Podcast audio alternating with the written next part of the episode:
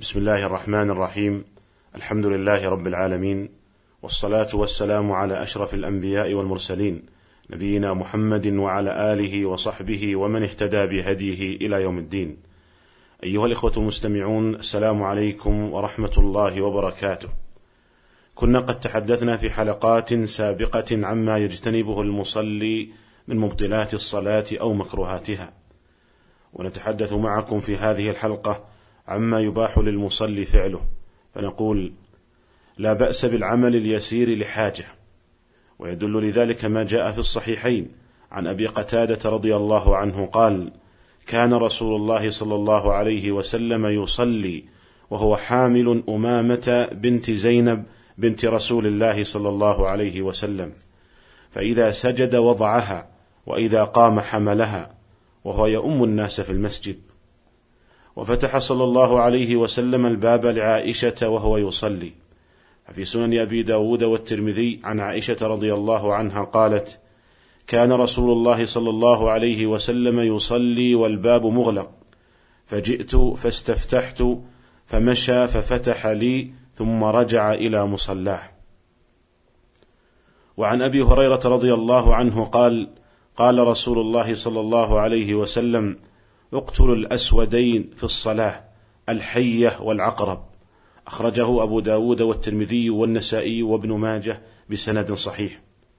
وعن علي رضي الله عنه قال كان لي من رسول الله صلى الله عليه وسلم مدخلان أي وقتان أدخل عليه فيهما فكنت إذا أتيته وهو يصلي تنحنح لي.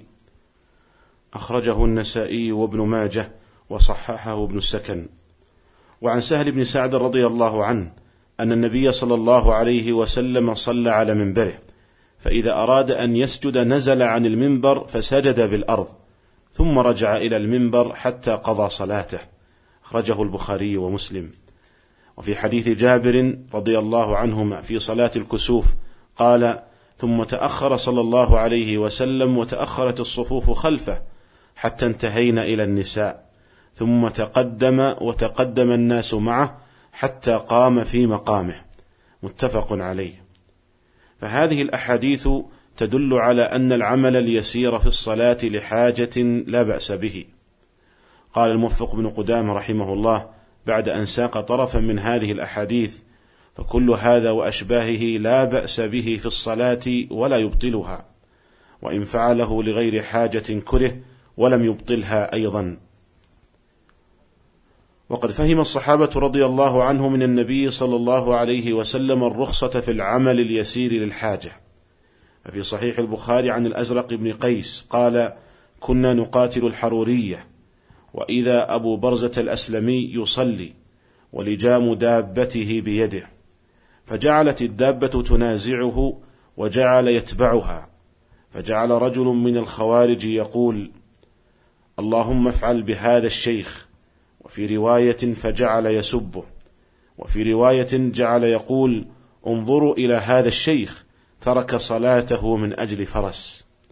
فلما انصرف أبو برزة قال إني سمعت قولكم وإني غزوت مع رسول الله صلى الله عليه وسلم ست غزوات أو سبع غزوات وشهدت تيسيره وإني إن كنت أن أرجع مع دابتي أحب إلي من أن أدعها ترجع إلى مألفها فيشق علي. قال الموفق بن قدامة رحمه الله ولا يتقيد الجائز من هذا بثلاث ولا بغيرها من العدد لأن فعل النبي صلى الله عليه وسلم الظاهر منه زيادته على ثلاث كتأخره حتى تأخر الرجال فانتهوا إلى النساء وكذلك مشي أبي برزه مع دابته. ولأن التقدير بابه التوقيف وهذا لا توقيف فيه لكن يرجع في الكثير واليسير إلى العرف فيما يعد كثيرا ويسيرا. وما شابه فعل النبي صلى الله عليه وسلم فهو يسير. وبهذا يتبين أن ما يعتقده بعض العامة من أن المصلي إذا تحرك ثلاث حركات بطلت صلاته أن هذا غير صحيح. وهو وإن كان قد قال به بعض الفقهاء إلا أنه ضعيف ولا دليل عليه بل الدليل على خلافه. فإن فعل النبي صلى الله عليه وسلم الذي نقلنا بعض الأحاديث في وصفه أكثر من ثلاث حركات. قال المرداوي رحمه الله في الإنصاف بعد أن حكى هذا القول قال وهو ضعيف وقد نص أحمد في من رأى عقربا في الصلاة أنه يخطو إليها ويأخذ النعل ويقتلها ويرد النعل إلى موضعه وهي أكثر من ثلاثة أفعال. وقد ضبط الموفق بن قدامة رحمه الله في الكلام الذي نقلناه عنه آنفا ضبط الحركة الكثيرة بالعرف وهذا هو المذهب عند الحنابلة. والواقع أن العرف في هذه المسألة لا يكاد ينضبط فإن الأعراف تختلف باختلاف الأفهام وتختلف باختلاف البيئات فقد يرى بعض الناس هذه الحركة كثيرة ويراها آخرون قليلة. ولهذا فإن بعض العلماء ذهب إلى أن الضابط في ذلك هو أن قدر الكثير ما خيل للناظر أنه ليس في صلاة فإذا رأينا هذا الشخص يتحرك بحيث يظن من يراه أنه ليس في صلاة من كثرة حركته فإن هذه الحركة تبطل الصلاة لأن هذا هو الذي ينافي الصلاة. وأما الشيء الذي لا ينافي الصلاة وإنما هو حركة يسيرة فلا تبطل به الصلاة. ويشترط لبطلان الصلاة بالحركة أن تكون الحركة كثيرة متوالية لغير ضرورة. أما كونها كثيرة فسبق بيان الضابط في ذلك.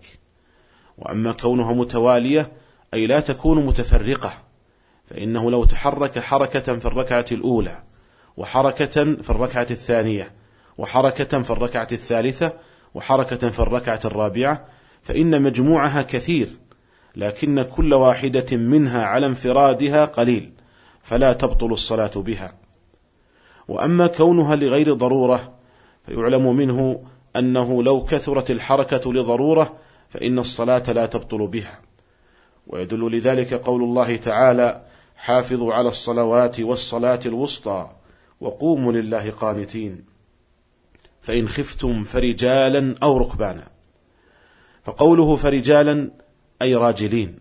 والمعنى تصلون وأنتم تمشون. وقوله أو ركبانا أي على الرواحل. ومعلوم أن الراجل والماشي يتحرك كثيرا. فلو أن رجلا خاف من سبع أو من عدو فصلى وهو يمشي فصلاته صحيحة. لأنه في حال ضرورة. حتى ولو صلى إلى غير القبلة. أيها الإخوة المستمعون والحركة التي ليست من جنس الصلاة تنقسم إلى خمسة أقسام. حركة واجبة وحركة مندوبة وحركة مباحة وحركة مكروهة وحركة محرمة. والذي يبطل الصلاة منها هو المحرم. فالحركة الواجبة هي التي يتوقف عليها صحة الصلاة. وهذا هو الضابط لها. وصورها كثيرة. فمنها لو أن رجلا ابتدأ الصلاة إلى غير القبلة بعد أن اجتهد. ثم جاءه شخص وقال له القبلة على يمينك. فالحركة هنا واجبة. فيجب عليه أن يتحرك إلى جهة اليمين. ولهذا لما جاء رجل إلى أهل قباء وهم يصلون إلى بيت المقدس وأخبرهم بأن القبلة حولت إلى الكعبة تحولوا في نفس الصلاة وبنوا على صلاتهم.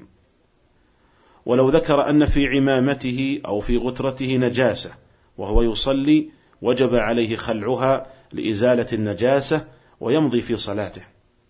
وإن كانت النجاسة في ثوبه وأمكن نزعه بدون كشف العورة نزعه ومضى في صلاته.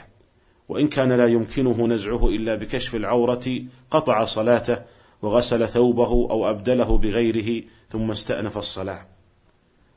والحركة المندوبة أي المستحبة هي التي يتوقف عليها كمال الصلاة ولها صور عديدة.